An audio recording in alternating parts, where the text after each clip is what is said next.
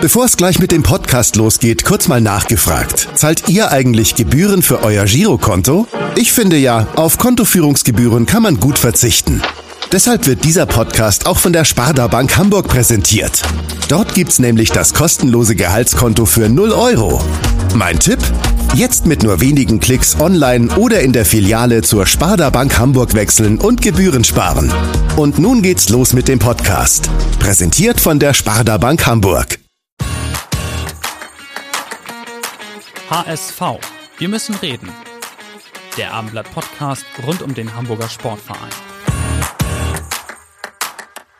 Derby-Zeit würde ich sagen. Moin und herzlich willkommen zur neuen Ausgabe unseres Podcasts und mein Name ist Alexander Laux und an meiner Seite begrüße ich meinen Kollegen Henrik Jakobs. Moin Henrik. Moin Alex. Bist du eigentlich schon im Derby-Fieber? Äh, Fieber ist übertrieben, würde ich sagen. Ist jetzt ja auch schon mein zehntes Zweitliga-Derby. Ähm, aber man kann sagen, so spannend wie jetzt war es, glaube ich, noch nie in den letzten Jahren. Von daher freue ich mich drauf und bin sehr gespannt. Okay, aber wenn es dein zehntes ist, dann ist deine Bilanz äh, aus HSV-Sicht nicht so gut, glaube ich, ne? Ähm, nee.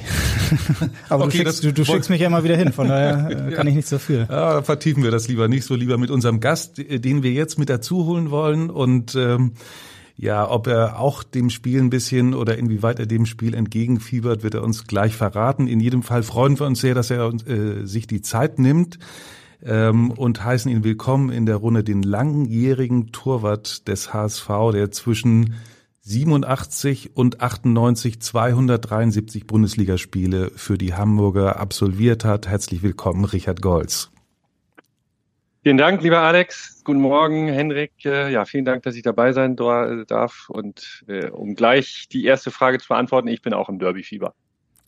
Ja, sehr schön. Dann moin auch von meiner Seite. Und du bist natürlich auch der perfekte Gast für uns, weil ich glaube, es gibt keinen HSVer, der so viel Bundesliga-Derbys ähm, gegen St. Pauli gespielt hat, oder? Kannst du das bestätigen?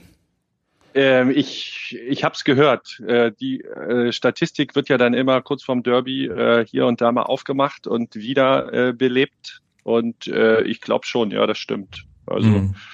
ähm, ja, ich meine, wenn man, wenn man so lange dann beim HSV war, ist ja die Wahrscheinlichkeit auch recht hoch. Wobei wir ja gar nicht so oft in einer Liga gespielt haben, HSV und St. Pauli. Fünf Jahre am Stück äh, gab es, glaube ich, nicht, so wie jetzt. Ähm, von daher. Das stimmt. Ja. Es gab so zwei unter, also zwei, zwei Blöcke bei dir mit äh, neun Derbys, bei denen du dabei warst, wenn ich das richtig notiert habe. Ja, würde ich jetzt mal gefühlsmäßig sagen, stimmt. Genau, über deine Derbys, die du gespielt hast und äh, die Geschichten dazu werden wir auf jeden Fall im Laufe des Podcasts noch sprechen. Vielleicht kannst du uns kurz mal erzählen, du sitzt gerade zu Hause, bist uns per Zoom zugeschaltet. Ähm, was machst du jetzt heute eigentlich genau?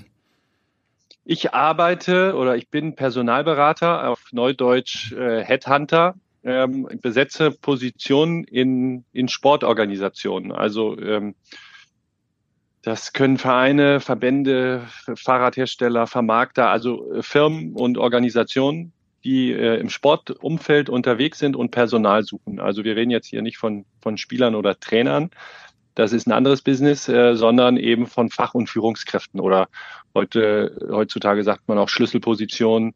Kann ein Marketingleiter sein, kann IT-Leiter sein, kann Vorstandsposition sein, ähm, ähm, ja, alles das, was man so braucht, ähm, um erfolgreich zu sein als Firma, um sich weiterzuentwickeln. Ähm, ganz viel natürlich aktuell Thema Digitalisierung im Sport und, und Nachhaltigkeit. Das sind sogar die Trendthemen, äh, die es gilt zu besetzen. Und das mache ich seit mittlerweile fünf Jahren. Ähm, nicht, äh, nicht irgendwie äh, auf, in Eigenregie, sondern bei Hager Executive Consulting heißen wir, sitzen in Frankfurt. Ähm, sind 150 Mitarbeiter, also äh, gehören in Deutschland zu den größeren Personalberatungen. Und ich mache da, bin da verantwortlich für den, für den Sportbereich oder für die Business Unit äh, Sports. Also ähm, das heißt, wenn du sagst Führungskräfte im Sport für Vereine, das könnten dann auch Bundesligisten sein oder vielleicht auch sogar der HSV, wenn die mal wieder einen neuen Vorstand suchen, dann äh, seid ihr als Headhunter da auch unterwegs? Klassisches Beuteschema, genau. Das, äh, das sind so die Positionen, ähm, die natürlich auch besonders viel Spaß machen, ähm, aber äh, ja, kann, kann auch eine, eine Liga drunter sein oder eine Nummer kleiner. Aber äh, wenn du mich so fragst, da genau, ähm, das sind so die klassischen Positionen. Hm. Hättest du denn einen Vorstand für den HSV gerade so im Köcher, den du empfehlen könntest? Muss ja jetzt keine Namen nennen, aber das wäre ähm, machbar. Und fändest du, ich ergänze die Frage, fändest du es eigentlich gut, wenn der HSV noch einen Vorstand hätte? Im Moment sind sie ja zu zweit.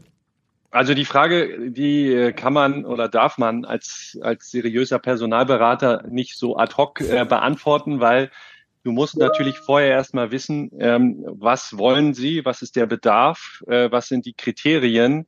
Also natürlich fallen mir tausend Leute ein aus dem Netzwerk und äh, die man so kennt, die äh, Vorstand äh, werden können. Aber man muss natürlich erstmal genau wissen und danach äh, richtet sich ja dann das, äh, das Suchprofil. Ähm, welche Qualifikation soll er mitbringen? Was soll er gemacht haben? Für welchen Bereich ist er zuständig? Also pauschal ist es so, der HSV hat zwei Vorstände und hatte mal drei. So. Und jetzt muss man natürlich wissen, äh, dafür ist ja der Aufsichtsrat zuständig. Der muss sich dann ähm, ja natürlich im Klaren sein, was sie machen wollen, wen sie suchen oder was sie suchen. Und wenn Sie mich dann fragen würden, ähm, dann würde ich sicherlich früher oder später äh, die bestmögliche Lösung präsentieren.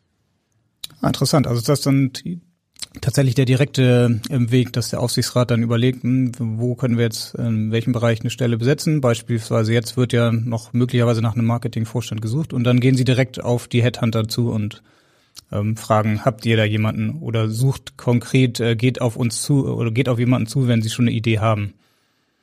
Ähm, ja, also für, für Vorstandspositionen ist in der Regel der Aufsichtsrat äh, zuständig.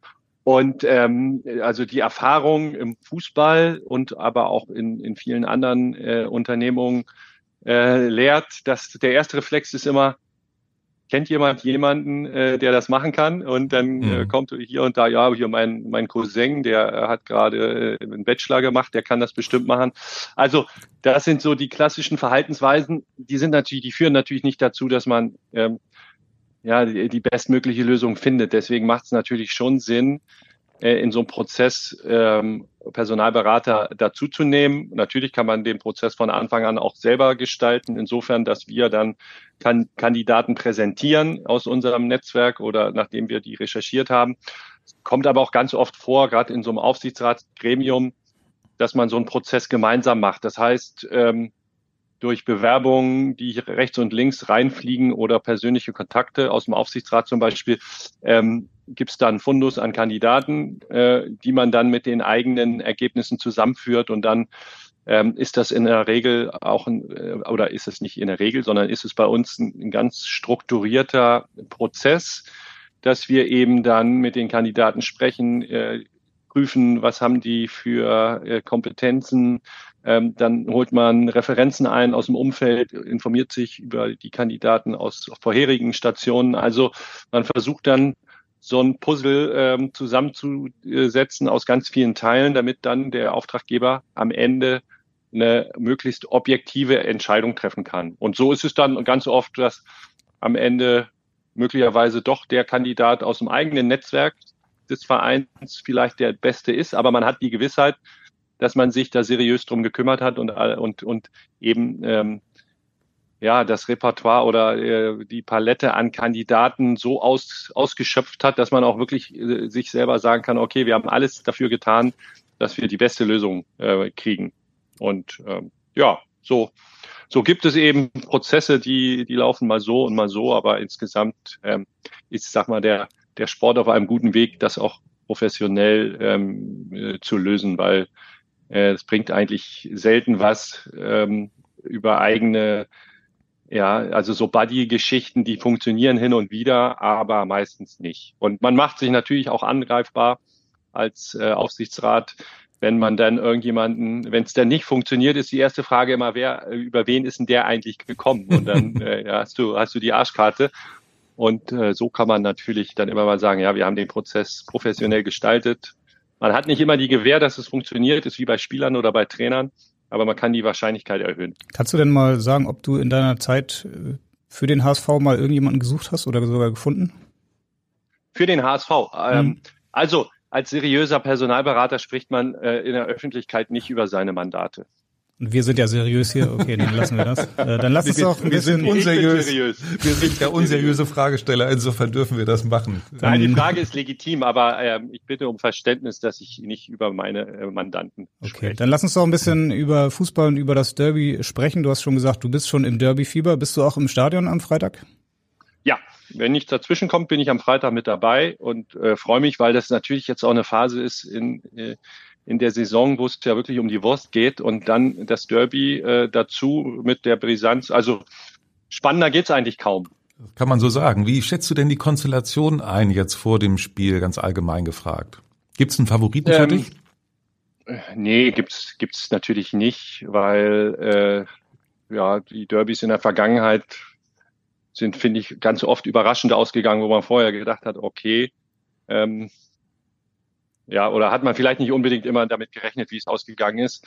Äh, jetzt so die Entwicklung der letzten Wochen, ich will mal fast sagen, ist ein bisschen schade, dass St. Pauli letzte Woche verloren hat. Äh, aus HSV-Sicht ist es natürlich ein Konkurrent weniger, der von hinten kratzt, aber ähm, Wobei sie ja immer noch kratzen, ne? Also wenn sie jetzt gewinnen, sind sie ja, drei Punkte dran fünf Spiele ja, dann noch. Man muss aber auch mal äh, ehrlich sagen, die Wahrscheinlichkeit, dass jetzt dann die restlichen Spiele alle gewinnen, ist jetzt auch nicht so groß. Sie haben einen, Lauf gehabt und sind natürlich auch deutlich besser als das, was sie über die weite oder weite Teile der Saison gespielt haben. Ähm, ich könnte mir vorstellen, dass bei St. Pauli ein bisschen die Luft raus ist jetzt grundsätzlich, aber natürlich schon noch mal die große Gelegenheit, den HSV zu ärgern und äh, äh dann nochmal äh, so ein bisschen in die Suppe zu spucken am Ende der Saison. Aber ich glaube nicht, dass sie ernsthaft darüber nachdenken, äh, noch den Rele Relegationsplatz zu erreichen. Also natürlich ist es möglich, wenn sie, wenn sie alles gewinnen, werden sie Dritter. Davon gehe ich aber nicht aus. Bist du denn tatsächlich so aus deiner Zeit heraus noch richtiger HSVer? Ähm, ja, bist du als Fan dann auch im Stadion oder als neutraler Zuschauer mittlerweile, der einfach Lust hat auf so ein schönes Derby? Nein, neutral kann ich nicht sein. Dafür habe ich äh, zu viel Zeit mit dem HSV verbracht äh, als, als äh, Spieler. Dann habe ich ja als Trainer noch fünf Jahre gearbeitet beim HSV. Mein Sohn hat äh, von der U12 bis äh, einschließlich U21 beim HSV gespielt. Ähm, ich wohne in Hamburg. Also ich würde schon sagen, dass ich HSVer bin, bleibe und äh, da auch mit dem Herzen dabei bin. Aber ähm, ja, wenn das mein Wochenende, mein Wochenende ist jetzt nicht komplett im Arsch, wenn der HSV verliert. Mhm. Aber, Aber ähm, also es macht schon mehr Spaß, wenn er gewinnt, definitiv. Aber dann nochmal konkret nach dem HSV gefragt. Wenn, wie siehst du denn die Saison bisher? Sie haben ja punktemäßig sind sie ja so gut wie bisher noch nicht in der zweiten Liga aufgestellt. Ähm, trotzdem gab es ja auch und gibt es ja auch immer Diskussionen um den Fußball, den sie spielen, auch ein bisschen riskanter. Aber ganz neutral gefragt, wie, wie siehst du das denn bisher, den Saisonverlauf beim HSV? Also, ähm, ich, ich finde, der HSV bewegt sich im Rahmen der Möglichkeiten. Ähm, ich, ich hätte jetzt auch, natürlich ist er, ist er Favorit. Ich habe ihn aber auch nicht so, so stark besetzt gesehen, dass man davon ausgehen muss, dass sie Erster oder Zweiter direkt werden.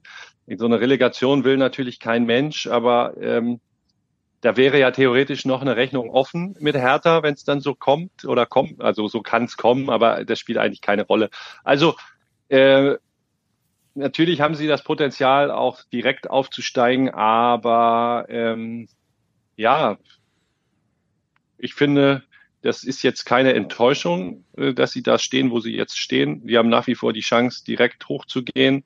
Ähm, aber so Spiele wie gegen Kaiserslautern, ähm, ja, die, äh, die, also wenn du auf Heidenheim guckst, die haben da auch noch irgendwie ähm, zwei Punkte abgegeben. Also das ist kein Weltuntergang, das gehört dazu. Ich bin jetzt nicht überrascht, dass sie nicht so souverän durchmarschieren. Dafür hat man ja auch die letzten Jahre zu viel erlebt.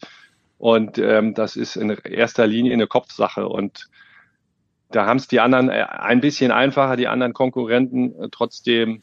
Also sie können es schaffen und mhm. Ich glaube auch, dass sie es schaffen werden, aber es ist überhaupt kein Selbstgänger und ähm, gibt jetzt auch, ich finde, keinen Grund, enttäuscht zu sein über den Verlauf der Saison. Du sagst schon Kopfsache, also so ein Derby ist natürlich auch Kopfsache, gerade jetzt mit dieser Ausgangsposition und auch ähm, je nachdem, wie es ausgeht, wird es wahrscheinlich dann auch dann sich zeigen, wo es dann hingeht, oder? Für den HSV, wenn sie das Derby jetzt verlieren, dann wird es wahrscheinlich schwierig, da vom Kopf nochmal ähm, sich wieder aufzubauen, oder? Und genau andersrum, wenn sie es gewinnen, könnten sie ja richtig befreit ja, in die letzten Spiele gehen. Das hört sich ja fast nach einem Endspiel an. Das ist es ja natürlich nicht. Und ähm, wenn du siehst, die anderen Mannschaften müssen auch erstmal ihre Punkte holen. Äh, Darmstadt verliert, äh, Heidenheim äh, verliert. Äh, bei denen gehen dieselben Gedanken jetzt durch den Kopf. Die haben alle in der Phase der Saison was zu verlieren, auch wenn sie vielleicht nicht in die Saison gegangen sind und gesagt haben, wir wollen direkt aufsteigen. Jetzt hast du es vor, vor der Nase.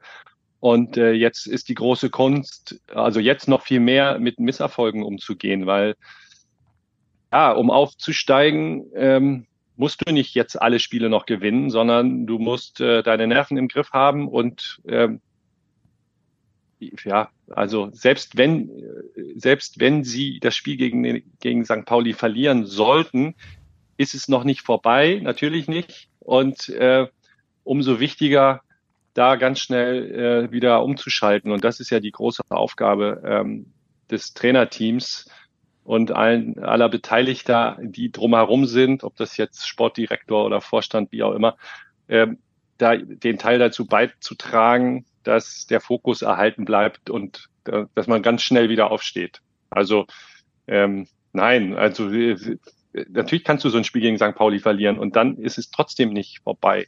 Also ganz wichtig. Aber ich würde natürlich nicht irgendwie im Vorfeld schon mal darüber sprechen, was passiert, wenn sie gegen St. Pauli verlieren. Also. jetzt hat heute Felix Magath bei den Kollegen der Bildzeitung, ähm, dein ehemaliger Trainer auch beim HSV, schon gesagt, so wenn sie das jetzt verlieren, dann wird wahrscheinlich eine Trainerdiskussion hier auch ähm, anfangen. Siehst du das ähnlich? Ähm, allein deswegen dann schon, weil man dann ein Derby verloren hätte und dann ähm, ja noch so eine Enttäuschung. Kaiserslautern war ja schon ein schwaches Spiel. Glaubst du, dass man dann hier auch doch stärker über Tim Walter diskutieren würde? Also äh, ich habe mir das Spiel gegen Kaiserslautern auch angeguckt, äh, komplett, ähm, weil so, was soll man sonst am Samstagabend machen, aber ähm, habe mich im Nachhinein auch gefragt, was hätten sie anders machen können, beziehungsweise war das ein Spiel, äh, was natürlich durch zwei krasse Fehler entschieden wurde. Wenn dann aber der HSV mit einer, einer Chance das 1 zu 0 macht, dann hätte auch jeder gesagt, boah, das war aber eine sehr reife Leistung. Also die haben nicht auf Teufel komm raus den Betzenberg versucht äh, zu stürmen. Das, das schafft man in der Regel auch nicht. Ähm, natürlich hat der letzte Punch gefehlt, aber ähm, ja, ich, ich, ich, also es ist, äh, bin auch ganz oft ein bisschen überrascht, wie, wie schnell sich dann Spieler nach dem Spiel und, und Verantwortliche sich dann so ein bisschen demütig zeigen. Da muss man vielleicht auch mal dagegenhalten und sagen, komm, wir haben schon alles versucht im Rahmen unserer Möglichkeiten wir können hier nicht ähm, äh, den Betzenberg abreißen. Wir haben das Spiel verloren, aber äh, das war jetzt nicht, ich fand es nicht so enttäuschend. Das Ergebnis war enttäuschend, die Art und Weise war aber, ich habe nicht, nichts anderes erwartet, dass es ein enges Spiel wird und dass vielleicht eine, eine Situation das Spiel entscheidet. Und dann wünsche ich mir manchmal auch, dass dass man dann auch nicht zu, sich zu demütig hinstellt und sagt, oh, wir sind echt schlecht, so, ne, weil da ziehst du dir den Stecker selber raus. Also da musst du auch wenn es schwer fällt in der Situation, musst du auch mehr von dir überzeugt sein. Das und, macht Tim äh, weiter, ja, ne? Also dafür steht er und ja. selbst nach so einem Spiel stellt er sich hin und sagt, ähm, ja, ist mir egal, was die anderen machen, wir steigen sowieso auf, so ungefähr. Also das ist ja auch die Haltung, die der HSV die ganze Saison schon versucht ähm, auszudrücken und äh, mit dieser Überzeugung da durchzugehen. Und ja. wahrscheinlich. Das ähm, muss aber vielleicht noch ein bisschen mehr in die Spielerköpfe rein. Ähm, die sind manchmal zu ehrlich. Mhm. Vielleicht. Oder aber sag mal, wie ist das? Wie ist das, äh, du als früherer Torwart? Ich meine, äh, in der Diskussion steht ja dann auch immer die Frage, ja, Spielaufbau und wie, welche Rolle spielt der Torwart? Ähm, wie siehst du das? Würdest du dich wohlfühlen in, in, in, in dem, beim Team Walter Fußball? Bei der Art, wie er auch das Aufbauspiel interpretiert? Also, ähm, ich habe auch in dieser Saison schon das ein oder andere Spiel live gesehen und ähm, muss ganz ehrlich sagen, da äh, hatte ich äh, gerade in der letzten Saison, wenn ich so an, an das Pokalspiel gegen Freiburg denke, ähm, da habe ich auch gedacht, nee, das funktioniert nicht. Aber ich sehe da schon eine gewisse Entwicklung. Ähm, das ist ein bisschen stabiler, so diese ganz groben äh, Fehler, die passieren nicht mehr. Natürlich muss man sich die Frage stellen, kann man das in der ersten Liga auch so spielen? Aber da muss man erstens erstmal hinkommen und zweitens hat man dann vielleicht anderes Personal und die Entwicklung geht noch weiter. Also äh, ich finde, was so dieses Risiko reiche Aufbauspiel betrifft, äh, sind die schlimmsten Zeiten hinter uns. Also da sehe ich eine eindeutige Verbesserung. Und ähm, wenn man jetzt sagt, man hat eine Philosophie und die äh, daran arbeitet man und man gibt sich ein bisschen Zeit, dann ist die Entwicklung durchaus da. Aber es heißt, also es kann natürlich mit, mit jeder Situation wieder eingerissen werden und dann gehen die Diskussionen wieder los. Also du hast ja andererseits einen Torwart, der das spielen kann. Ähm, natürlich äh, bin ich auch eher einer aus der aus der äh, konservativen äh, Generation, wo das dann im Zweifel hieß, hoch und weit gibt Sicherheit. Das kann man natürlich auch mal einstreuen, ohne Frage. Also wenn man, wenn man das Tor sieht, natürlich in Kaiserslautern jetzt das 1 zu 0 war es, glaube ich, ähm, war natürlich ein ungenaues, äh, ungenauer Pass von Heuer Fernandes, aber ähm, den Ball kann man natürlich auch einfach ins Ausgehen lassen und ein bisschen weniger Risiko. Also das waren dann eine, war eine Kette von Fehlern. Ähm, wie viel Pässe spielen irgendwie Abwehrspieler, Mittelfeldspieler, wie oft landet der Ball im Aus oder Fehlpässe, die, die zählt man dann nicht so richtig. Ähm, das ist mittlerweile fast normal, dass eben auch ähm, ja, das Aufbauspiel beim Torwart beginnt äh, oder also so hoch wie, wie, wie beim HSV spielt das ja fast keiner, aber ähm, ich habe mich da, gewöhnt. Fällt da, ähm, der FC ja. Magdeburg ein ähm, mit Christian ja. Titz, den kennst du ja auch noch, ja. den Fußball durch deinen Sohn, als der beim HSV noch war, hat er das ja auch so gespielt, ne? in der zweiten Mannschaft dann teilweise. Ähm, mhm. Was hat er dir für Rückmeldung gegeben damals? Ähm, das macht Spaß oder hu, das ist ganz schön riskant? Ja, das war natürlich für die Jungs auch eine große Umstellung, weil die das, äh, die kommen aus der Jugend, dann im ersten Jahr äh, in den Herrenbereich und äh, sollen das dann so spielen. Das hat eine Weile gedauert, bis die sich das richtig trauen. Und ähm, das kann man natürlich nicht vergleichen mit einem gestandenen Bundesligaspieler oder jemand, der schon, der irgendwie schon fünf, sechs, sieben, acht Jahre Profi ist und sich dann an so ein Spiel gewöhnen muss. Ähm, äh, deswegen, also ja, die Jungs haben schon auch Spaß daran. Äh, die sehen natürlich auch selber das Risiko und ja, da, da muss man sich tatsächlich erstmal dran gewöhnen. Das kann eine Weile dauern. Ähm, aber ja, am Ende ist, äh,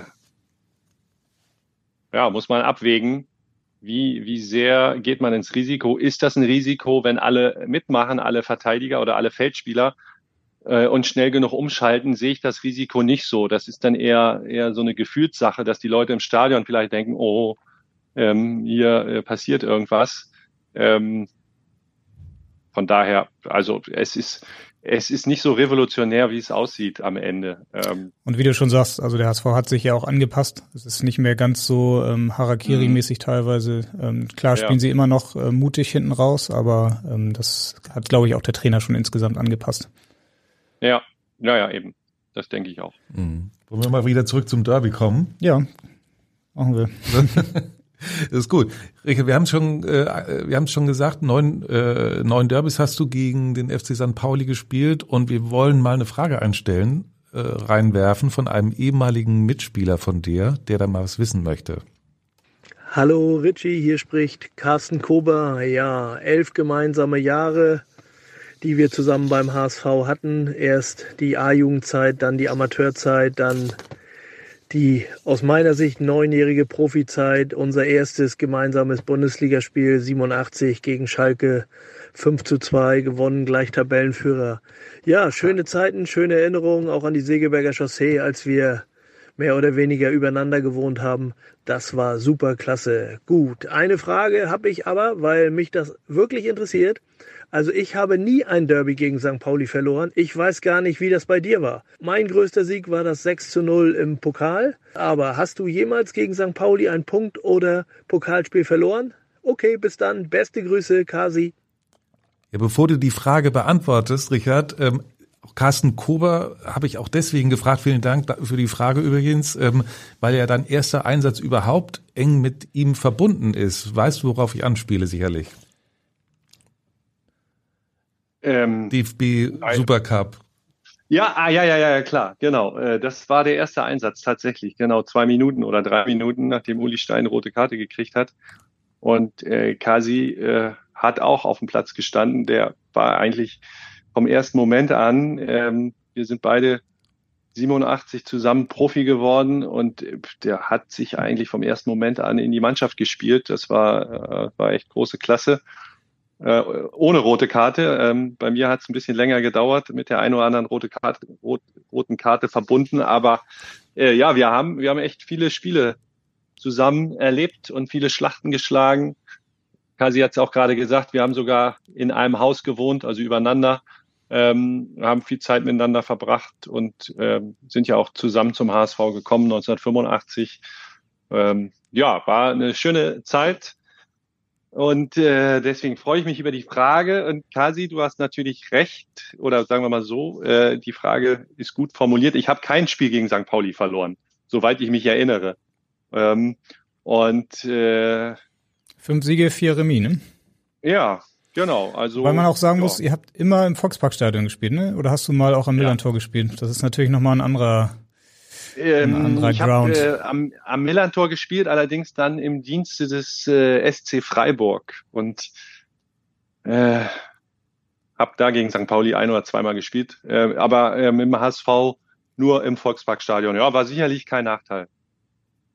Ja, was du vielleicht auch nochmal so sagen kannst aus deiner Erinnerung, diese Brisanz auch unter den Fans, diese Rivalität ist ja in den vergangenen Jahren schon echt ähm, sehr, sehr groß geworden. Ähm, es gibt immer auch vor den Spielen dann viele ähm, Aktionen hier in der Stadt. Ähm, ja, dieser Kampf um die Stadt. Ich habe so das Gefühl, in Erinnerung damals war das noch nicht so extrem, oder? Diese Derbys dann auch im Volksparkstadion. Wie hast du das damals erlebt? Ähm, nee, am Anfang war das sicherlich nicht so, weil man äh, oder der, der klassische HSV-Fan die St. Paulianer noch gar nicht so wahrgenommen hat oder vielleicht auch noch gar nicht so ernst genommen hat. Da hat sich ja dann so eine Kultur entwickelt, wo es dann auch irgendwie immer schicker wurde und äh, da so, so ein gewisser Neid dann beim HSV äh, aufkam.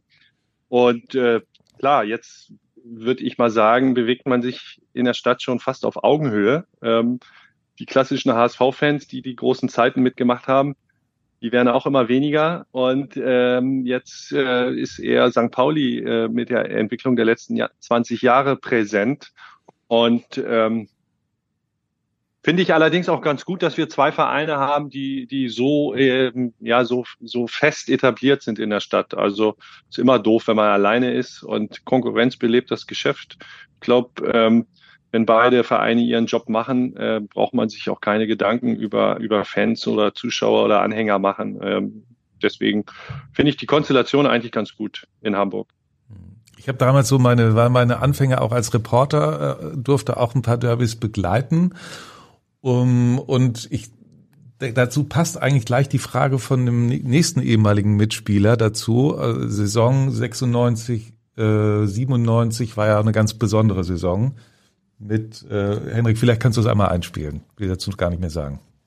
Richie, meine Kollege, mein Freund, der richtige ehemalige Kapitän von HSV, gute Zeiten. Auf jeden Fall hier am Telefon ist Waldes Ivanauskas. Ich möchte ein paar Fragen gerne fragen. Es geht um Derby. Meisterschaft 1996, 97. Da gab es zwei Derbys. Beide Spiele war, waren im Volksparkstadion. Das war schon zwei emotionale Spiele. Und möchte fragen, was war sehr Besonderes an beide Spiele? Danke. Tschüss, Ivan. also normal, ey. Ja, lange nicht gehört. Ich fall das Ivanauskas ja. aus Litauen äh, mit einer Frage. Ja, erinnert sich noch ganz gut an die Spiele damals, 96, 97, zweimal im Volkspark. Ähm, ja, welche Erinnerungen hast du noch an diese Muss ich mal genau überlegen. 96, 97, äh, da war Felix Magath Trainer, ne? Mhm. Ähm, und das eine ging aus 2-2. Und das erste und habt ihr 3-0 gewonnen. Haben wir 3-0 gewonnen. Ja, ich meine, die Siege gegen St. Pauli machen immer besonders viel Spaß, weil das Stadion dann auch voll ist und oder voll war zu der Zeit und große große Emotionen.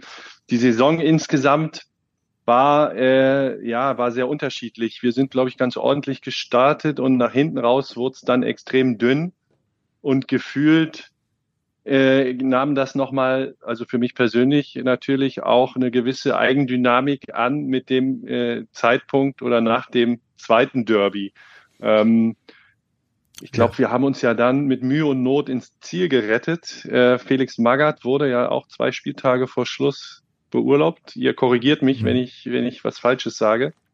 Naja, es gab dann, Jahr? es gab dann, ich glaube, nach dem Köln-Spiel, äh, nach dem 0-4, wenn ich das äh, erinnere, äh, war dann Feierabend. Ähm, ja.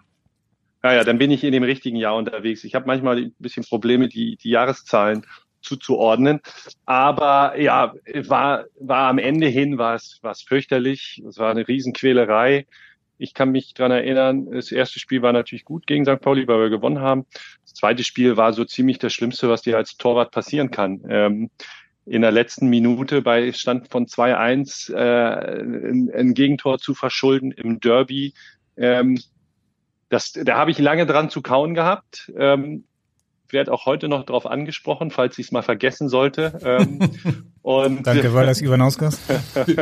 ja, das ja. ist ein echter Freund. Also, ja gut, aber es war, es war eine, sag mal, eine, eine, es werden ja viele nicht mehr vor Augen haben, einfach eine äh, unglückliche ja, unglücklicher Pass, der abgefangen wurde und ähm, dann auf dem, auf dem Rücken landete, glaube ich, von Savicev, weiß gar nicht mehr genau, und dann mhm. hat Scharping das Tor gemacht.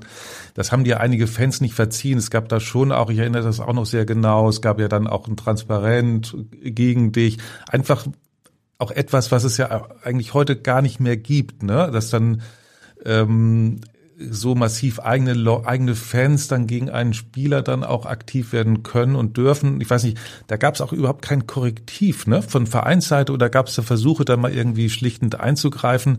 So rückblickend, ich habe darüber nachgedacht, auch äh, hat mich das schon gewundert, dass man das einfach so hat laufen lassen. Oder gab es da irgendwas? Ja, es gab dann schon ähm, das eine oder andere Gespräch, aber das war eigentlich eher am Anfang der neuen Saison, ähm, als es dann äh, mit Frank Pagelsdorf äh, neu gestartet wurde.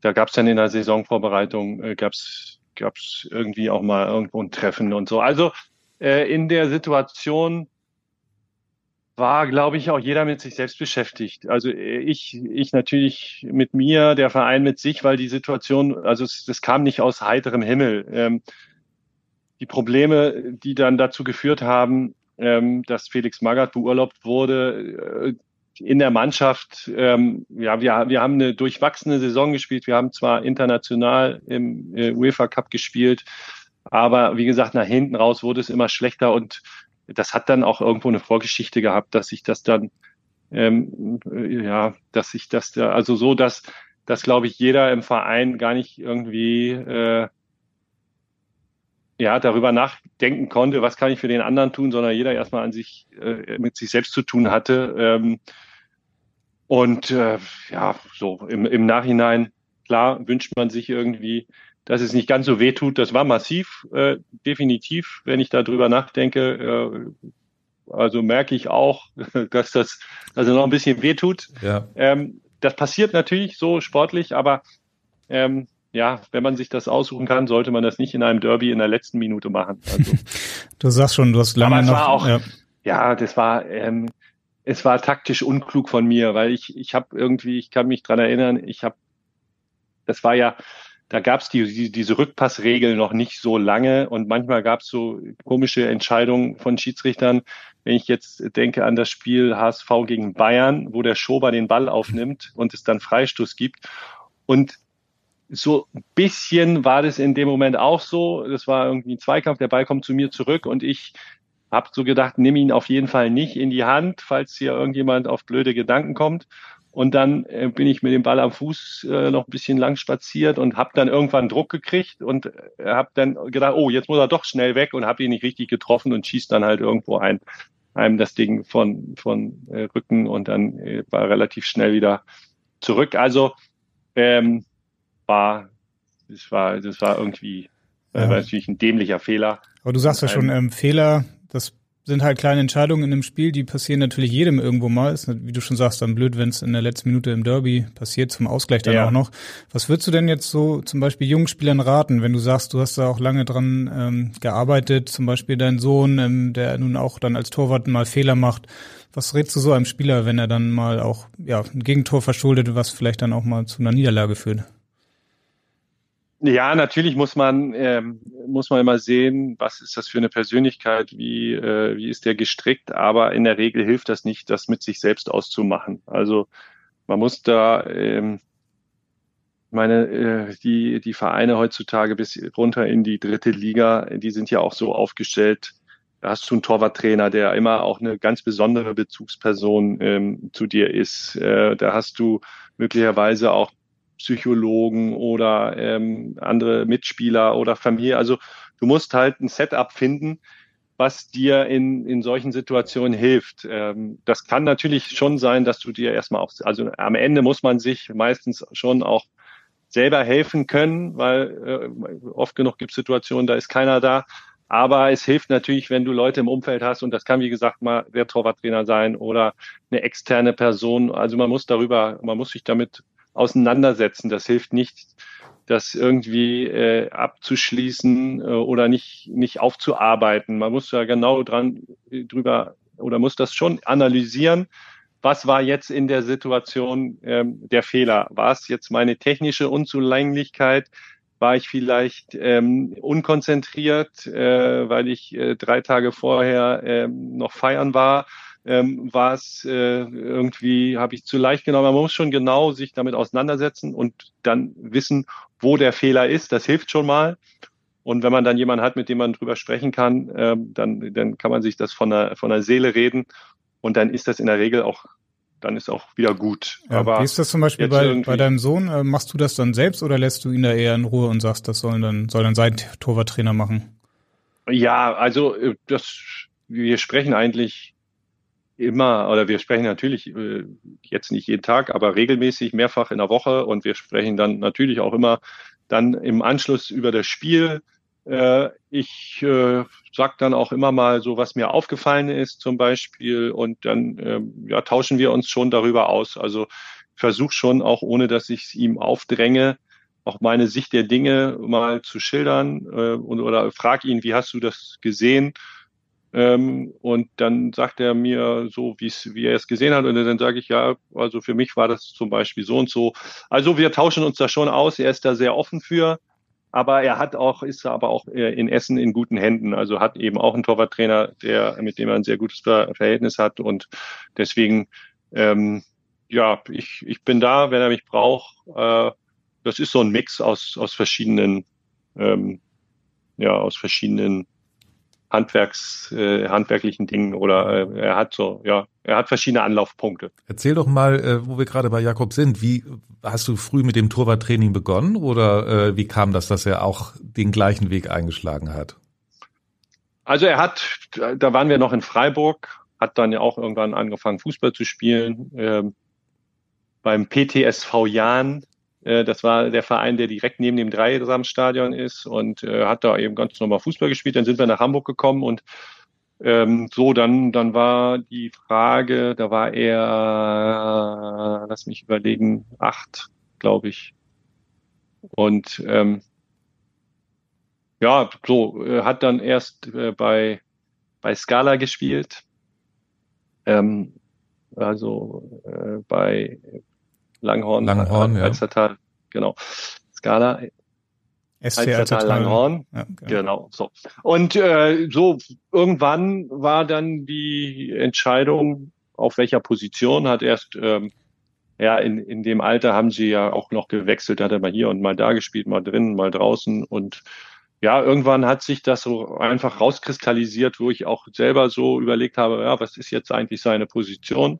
Und fand dann auch, dass er im Tor ganz gut aufgehoben ist. Er hat dann selber auch noch mal so ein bisschen gebraucht, bis er das oder bis er davon auch selber überzeugt war. Ich glaube, mit im tiefsten Herzen hätte er gerne im Sturm gespielt, ähm, aber er hat dann irgendwann gemerkt, dass er besser Tore ja, verhindert als Tore schießt. Ja, genau. Obwohl, also ja, er hat einen guten Abschluss. Also er, er hat äh, bei der in der A-Jugend beim HSV, da war irgendwann auch mal an alle möglichen Leute verletzt. Da hat er auch mal das ein oder andere Spiel im Feld gemacht und hat echt ganz gut geknipst. Also, ja, wie der Vater, der hatte ich mich auch an ein Spiel, ich glaube in Rostock, da bist du auch äh, im Feld aufgelaufen, ne? Ja, Erinnerst du, das war auch war, mit Felix? Das war auch mit Felix, das war so eine Protestaktion, weil man genau. damals durfte man äh, noch, ähm, da gab es äh, nur be beschränktes Kontingent an Nicht-Profis, die auf dem Spielbericht äh, spiel, äh, stehen durften. Und dann habe ich, glaube ich, irgendwie äh, Viertelstunde oder zehn Minuten, ich weiß gar nicht genau, wie lange das war, äh, im Feld gespielt. Das war aber nicht besonders erfolgreich. Also es war dann auch gut, dass das Spiel zu Ende war. Äh, ja. Ganz kurz noch mit Felix. Wir haben ihn äh, ja alle erlebt mehrfach. War das irgendwie wie siehst du diese Zeit rückblickend? Die Frage muss kommen einfach. So mit Felix, äh, der war ja irgendwie ein Trainer der Extreme. Ihr seid, ihr wart am Anfang sehr, sehr erfolgreich und dann brach das irgendwann zusammen. Die Jungen, ich erinnere mich auch als, als Begleiter, die jungen Spieler hatten dann irgendwann auch, ich glaube, regelrecht Angst vor ihm. Ähm, äh, so, also es war, glaube ich, sehr, sehr schwierig dann irgendwann, ne? Auch so seine Art der, der Mannschaftsführung.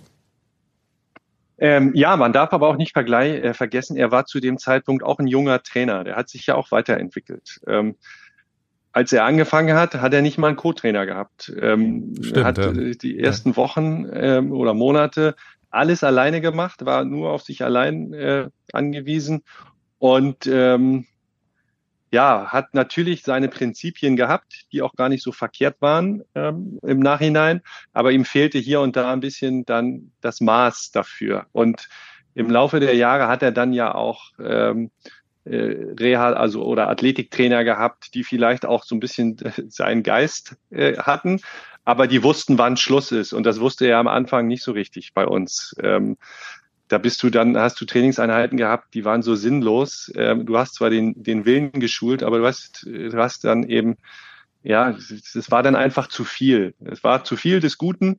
Und ähm, in den Jahren danach hat er, hat er einfach gute Leute an seiner Seite gehabt, die, äh, die, die dann zwar auch ähm, ja hart trainiert haben, aber die wussten, wann Schluss ist. Und das war am Anfang eben bei uns nicht so. Und eben er hatte, er hatte zu wenig Leute an seiner Seite, die dann auch mit den Spielern auch mal ins Gespräch gehen und so. Das hilft dann, natürlich auch, wenn, wenn man mal miteinander spricht und sagt, hier, hör mal, ähm, wir machen das, das, also deswegen oder äh, du brauchst eben ein gutes Team um, um, um dich herum und das hat er am Anfang nicht gehabt. Sonst äh, hätte man vielleicht beim HSV auch oder wäre man äh, länger, hätte man länger zusammenarbeiten können und erfolgreicher. Ich glaube, er wäre ja auch immer mal gerne wieder zurück zum HSV gekommen. Es hat dann nie geklappt. Ähm, glaubst du, dass er jetzt noch in seinem Alter, gut, letztes Jahr hat er ja nochmal das kurz auf die Trainerbank dann geschafft, ähm, dass er das nochmal machen würde, wenn der HSV ihn fragen würde? So für die letzten fünf Spiele zum Beispiel? Also ich äh, im, im letzten Jahr, ich kann mich noch dran erinnern, als er bei Hertha anfing, ähm, da gab es eine Woche, bevor er äh, Trainer bei Hertha wurde, gab es einen Artikel im Kicker. Ganz hinten, da wo immer äh, diese diese Hochkla also dieses der, Farb, der farbige Teil, ja. den man eigentlich fast gar nicht mehr liest. Äh, da kommt dann immer ein Interview und dann war, war, kann ich mich an einen Satz von Felix erinnern, irgendwie so, ja, ähm, äh, ja, ich werde sicherlich noch mal was machen und so. Und da habe ich schon gedacht, okay, hört sich relativ konkret an. Da wäre ich im Leben nicht drauf gekommen, dass er bei Hertha landet. Eine Woche später ist er dann Trainer geworden.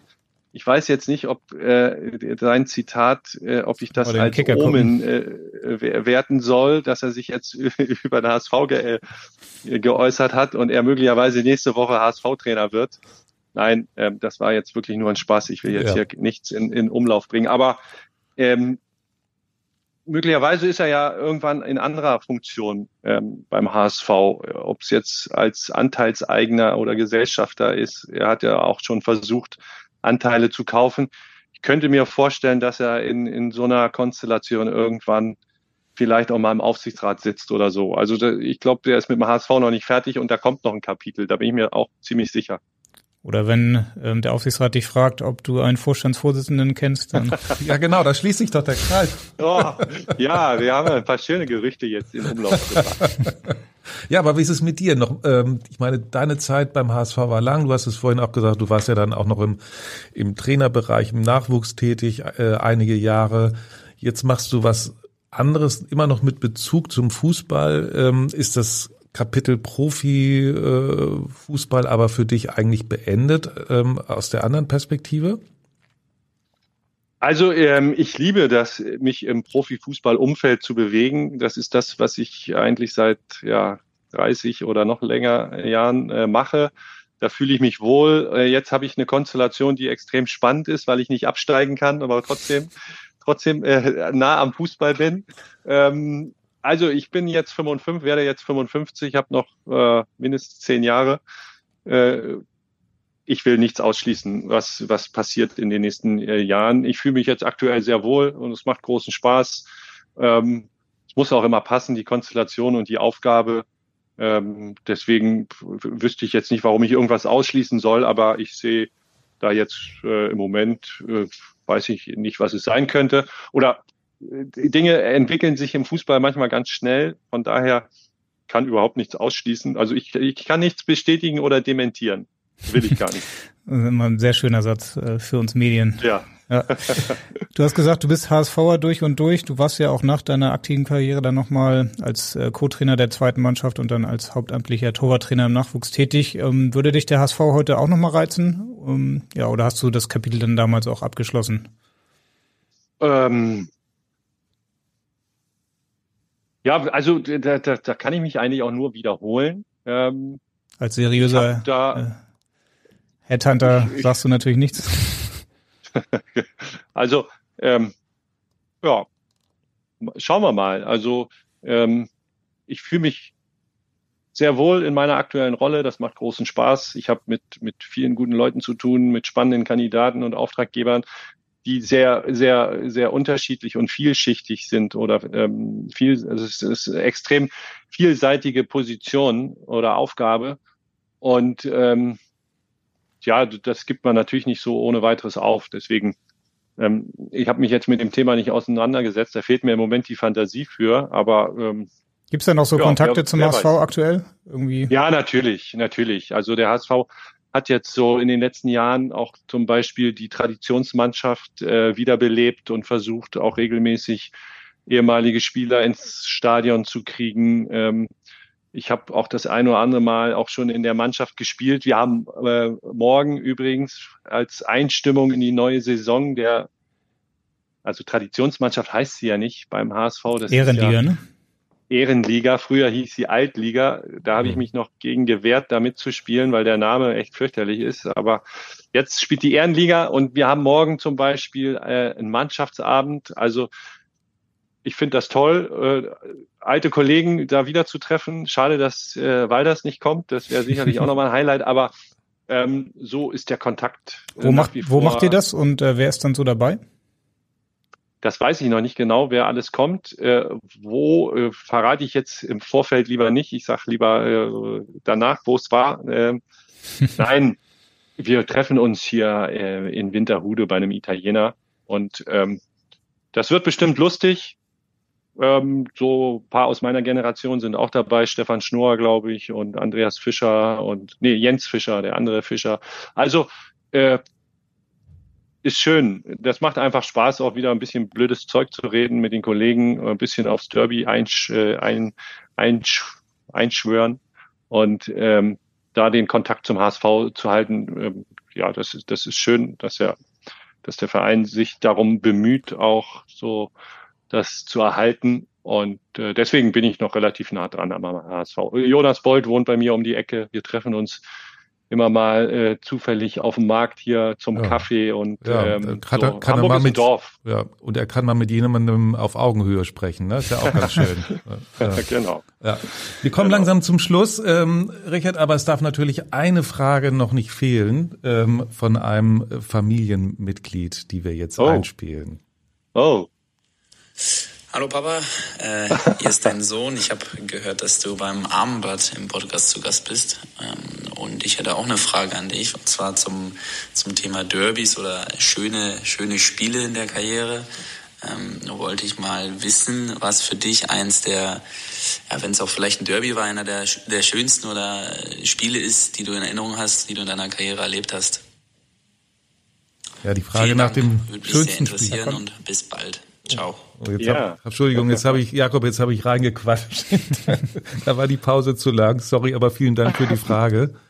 Ja, also ähm, ich kann mich an einen Derby erinnern, äh, weil ich auch gerade eben Stefan Schnur gesagt habe. Äh, der ist da, glaube ich, nach äh, gefühlt zwei Minuten mit einer roten Karte vom Platz äh, geflogen.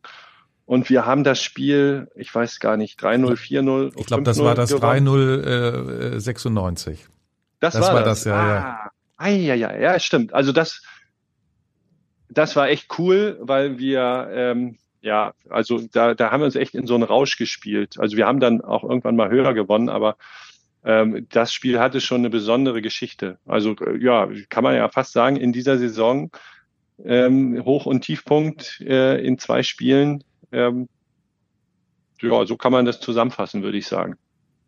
Mhm. Fällt dir noch ein anderes äh, Nicht-Derby-Spiel ein, an das du besonders gerne zurückdenkst? Ja, ja, ja. Also das Spiel, das mit Abstand emotionalste Spiel meiner Karriere war äh, das erste Spiel mit dem Sportclub Freiburg gegen den HSV.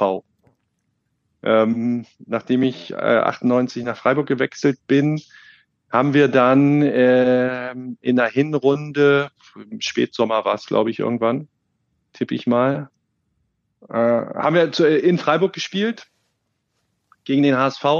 Ähm, es war die 89. Minute ungefähr, steht 0 zu 0.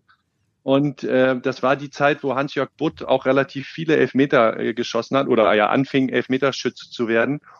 Und äh, dann gab es einen Zweikampf im Strafraum, wo ich jetzt mit der Sportclub-Brille sage, das war ein Elfmeter, den muss man nicht unbedingt geben, aber ich hatte das Gefühl, dass die Schiedsrichter damals in Deutschland auch äh, dem, dem Treiben von, äh, von Hans-Jörg Butt äh, interessiert zugeschaut haben und immer gewartet haben, wann verschießt er denn den ersten Elfmeter. Und äh, dann gab es Elfmeter. Äh, ich habe den gehalten in der wirklich in der letzten Sekunde des Spiels. Ähm, und das war mit Abstand der emotionalste Moment meiner Karriere. Also äh, ich bin äh, am letzten Spieltag mit dem HSV haben wir irgendwie mal in Frankfurt in den UEFA Cup äh, Einzug äh, geschafft, mhm. bin mit dem Sportclub aufgestiegen in die erste Liga, nachdem wir abgestiegen sind. Das war alles cool. Aber diese, die, dieses Spiel hatte sehr, so eine dermaßen besondere Geschichte dann gegen meinen Nachfolger oder derjenige, der sozusagen mich verdrängt hat, dem ich mich super verstanden habe übrigens auch. Ähm, der schießt dann den Elfmeter. Ich war der Erste, wirklich der Erste, der von ihm einen Elfmeter gehalten hat mit meinem neuen Verein äh, in der Stadt. Also Geschicht, äh, Geschichten, die nur der Fußball schreibt, würde man sagen. Also Viagra ist ein Scheißdreck, da ganz ehrlich. ja, ja, das ist eigentlich fast ein perfektes Schlusswort, aber leider, oder ja, auch gut, dass wir noch unsere Abschlusskategorie haben, um dann vielleicht nochmal ein anderes Schlusswort zu bekommen. Ja, hier kommt sie. Meine Top 3. Ja, du als Torwart ähm, hast gerade schon ja. einen anderen Torwart erwähnt, der dir einen nicht reingemacht hat, aber es gab vielleicht andere ähm, großartige Stürmer, ähm, wo du wirklich keine Chance hattest. Vielleicht so rückblickend, wer waren denn so die drei Stürmer, wo du sagen würdest, das waren die besten, ähm, da hatte ich als Torwart kaum eine Chance.